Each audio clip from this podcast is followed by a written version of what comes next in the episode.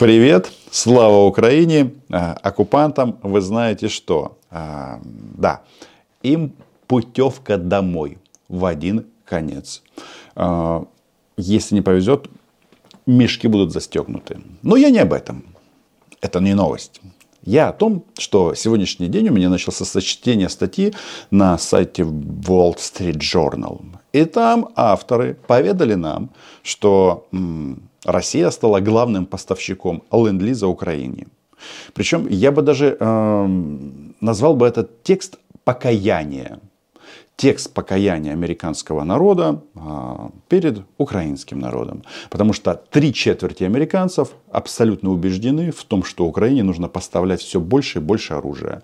А на практике что? На практике больше всего поставляет оружие нам Российская Федерация. Да, ленд-лиз такой специфический, а, потому что, да, танков плюс у нас 460 машин, 92 самоходных гаубицы, 446 БМП, 195 БТРов, 44 РСЗО. Ну, это то, что в кондиции. Еще там масса была пущена э, на запчасти, разобрали и так далее. Почему я говорю о том, что это статья покаяния и извинения? Они говорят, что мы тоже, мы тоже, Соединенные Штаты стараемся, но делаем это э, немножко не такими темпами, но преимущество американского оружия в том, что оно о, а, современное, б, высокоточная. А, С, все, все-таки американский ленд-лиз, он не связан с, риском для жизни. Потому что здесь все идет непосредственно в украинскую армию. А номенклатура товаров а, в большинстве своем засекречено. И это важно. Поэтому нашим американским друзьям надо сказать следующее. Мы понимаем, что ваше оружие достойно чтобы быть в украинской армии. И мы ему рады. И вполне возможно, на каком-то этапе а, Соединенные Штаты и здесь, на этой ниве, опередят Российскую Федерацию. Но если уж говорить о войне, об оружии, то, конечно же, в России что? Главная тема – это мобилизация. Она имеет какие-то гротесные формы. И несмотря на то, что десятки тысяч российских мужчин вроде как призывают в российскую армию, и вот они готовят вторую запасную армию мира, и каждый думает, куда делась первая или основная вторая армия мира. Вопрос этот пока не нашел ответа. Так вот, мобилизация у них проходит таким образом, что все мы видели массы вот этих вот э, голодных, холодных солдат, которые жалуются на содержание, те, кто посмелее пи-пи-пи бьют дедов, которые хотят забрать у них мобильные телефоны и так далее. Вот сейчас появилось новшество. Значит, по территории России начали двигаться поезда-призраки с мобилизированными российскими солдатами. Они есть во многих регионах России. Там м- голодные, злые, и частенько вооруженные молодые мужчины э, курсируют бескрайними просторами Российской Федерации. Самый известный поезд-призрак, конечно же, в Белгородской области. Там э, 500 мужиков с автоматами э, пишут видосики. Тиктокер Кадыров им немножечко завидует, где рассказывают о том, что а, нас тут бросили, а, нам дали автоматы, они на нас а, не записаны, и вообще как-то странно проходит мобилизация. Они говорят, что у них подготовка отсутствует военная. Но если ты находишься в поезде призраки, то в принципе, а где же тут готовиться? А, вот места нет и так далее. Говорят эти парни о скотском отношении офицерского состава, ну и а, о том, что они вынуждены за свои деньги покупать еду, продукты. И вообще им их не поставили на денежное довольствие. А я вот думаю, когда эти парни хвастаются оружием, что оно у них есть, у них есть патроны, автоматы, пулеметы, то, наверное, вообще-то жаловаться не надо. Они могут все в Белгородской области получить бесплатно. И на каком-то этапе они к этому придут. Многие считают, что вот это вот скотское отношение российского государства, российского министерства обороны к мобилизированным – это случайность, это перегибы на местах. Да нет, это не так. Значит, я прочитал в российских телеграм-каналах, там все объяснили. На самом-то деле это и есть уже подготовка. То есть а, российским мобилизированным объясняют, что парниша, привыкай к скотскому отношению. Это российская армия. Почему это уже подготовка личного состава? Потому что в Белгородской области в российских солдат еще не стреляют. Пока не стреляют. А дальше, ну, дальше посмотрим. Кстати, вот эти э, институты изучения войны и все остальные, они, конечно, все нас хвалят, говорят, что на Харьковском, а точнее уже Луганском направлении э, далеко еще не исчерпан наступательный потенциал Украины, а вот на Херсонском говорят, что основные силы жмутся к большим городам, то есть территории будут освобождены, российские солдаты будут умирать и умирать, но бои еще впереди. Поэтому тут в России происходят на этом фоне интересные события. Владимир Путин, он же мстительный маньяк, кажется, сделал ставку внутри России. Он понимает, что рано или поздно Россию э, завалят трупами уже мобилизированных солдат. И ему нужны опричники. И этими опричниками будут кто? Кадыровцы. То есть вес Рамзана Ахматовича в системе российской власти растет просто каждый день. Ну, смотрите, 5 ноября у него было что? День рождения. С днем рождения, товарищ Дон Дон. Ну, Рамзан Ахматович человек молодой, энергичный. Ему еще на Россию или ставить на колени, или поднимать, тут сложно разобраться. Но тем не менее, он на день рождения от Владимира Путина получил очередное воинское звание. Генерал-полковник. Каждый а, россиянин, наверное, задался вопросом – а как же это так? Глава региона стал генерал-полковником. У меня ответ есть. Потому что все должно быть четко. Россия это вообще вертикаль. Ну что тут такое? А, когда генерал-лейтенант Кадыров унижал генерал-полковника Лапина.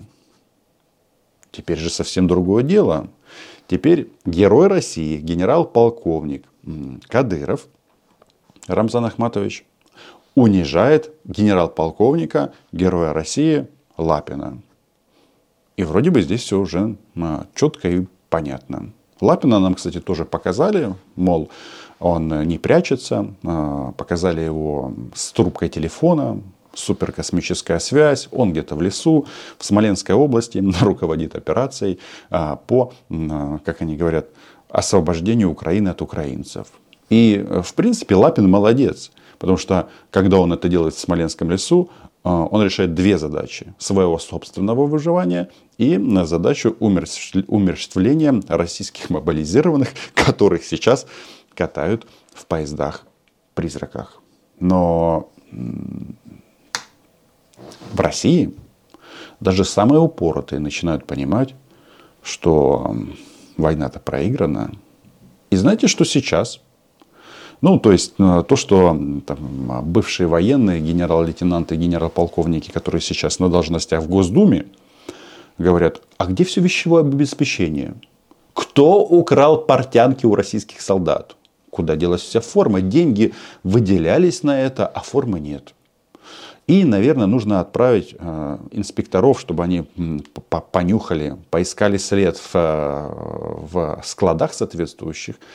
Ну, скорее всего, нет. Достаточно отправиться к командующему 58-й армии и посмотреть, э, в каком доме он живет. И сразу станет все понятно.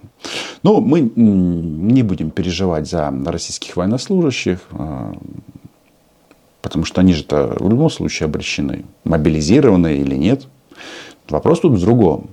Почему я говорю, что понимание того, что Украина непобедима, приходит даже самым сумасшедшим российским депутатом. Вот есть, например, такой товарищ Алексей Журавлев. Это эталонный нацист. То есть даже Ольга Скобеева по сравнению с ним э, школьница под партой, под партой депутата. Да, к сожалению, они наоборот. Они уже оргии устраивают, понимаете, на горе, и, э, чтобы смотреть на ядерный взрыв. О, как весело! То есть они прямо наоборот все, понимаете, вот в чем проблема-то.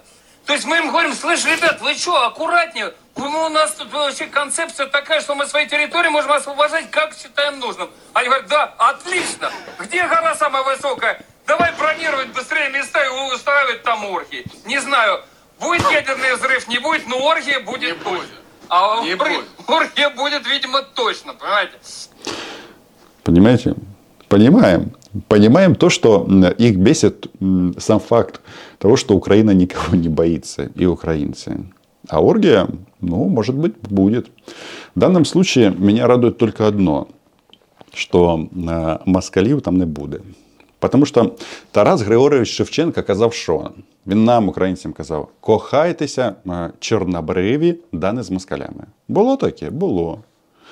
Но той самый Тарас Григорович Шевченко ничего не говорил про женскую часть. А в нашем случае, у нас же демократия, все, что не запрещено, все разрешено. Тот, кто не знает, на что я намекаю, я говорю о себе. Подписывайтесь на мой YouTube канал. Да, не забываем ставить лайки, оставлять комментарии.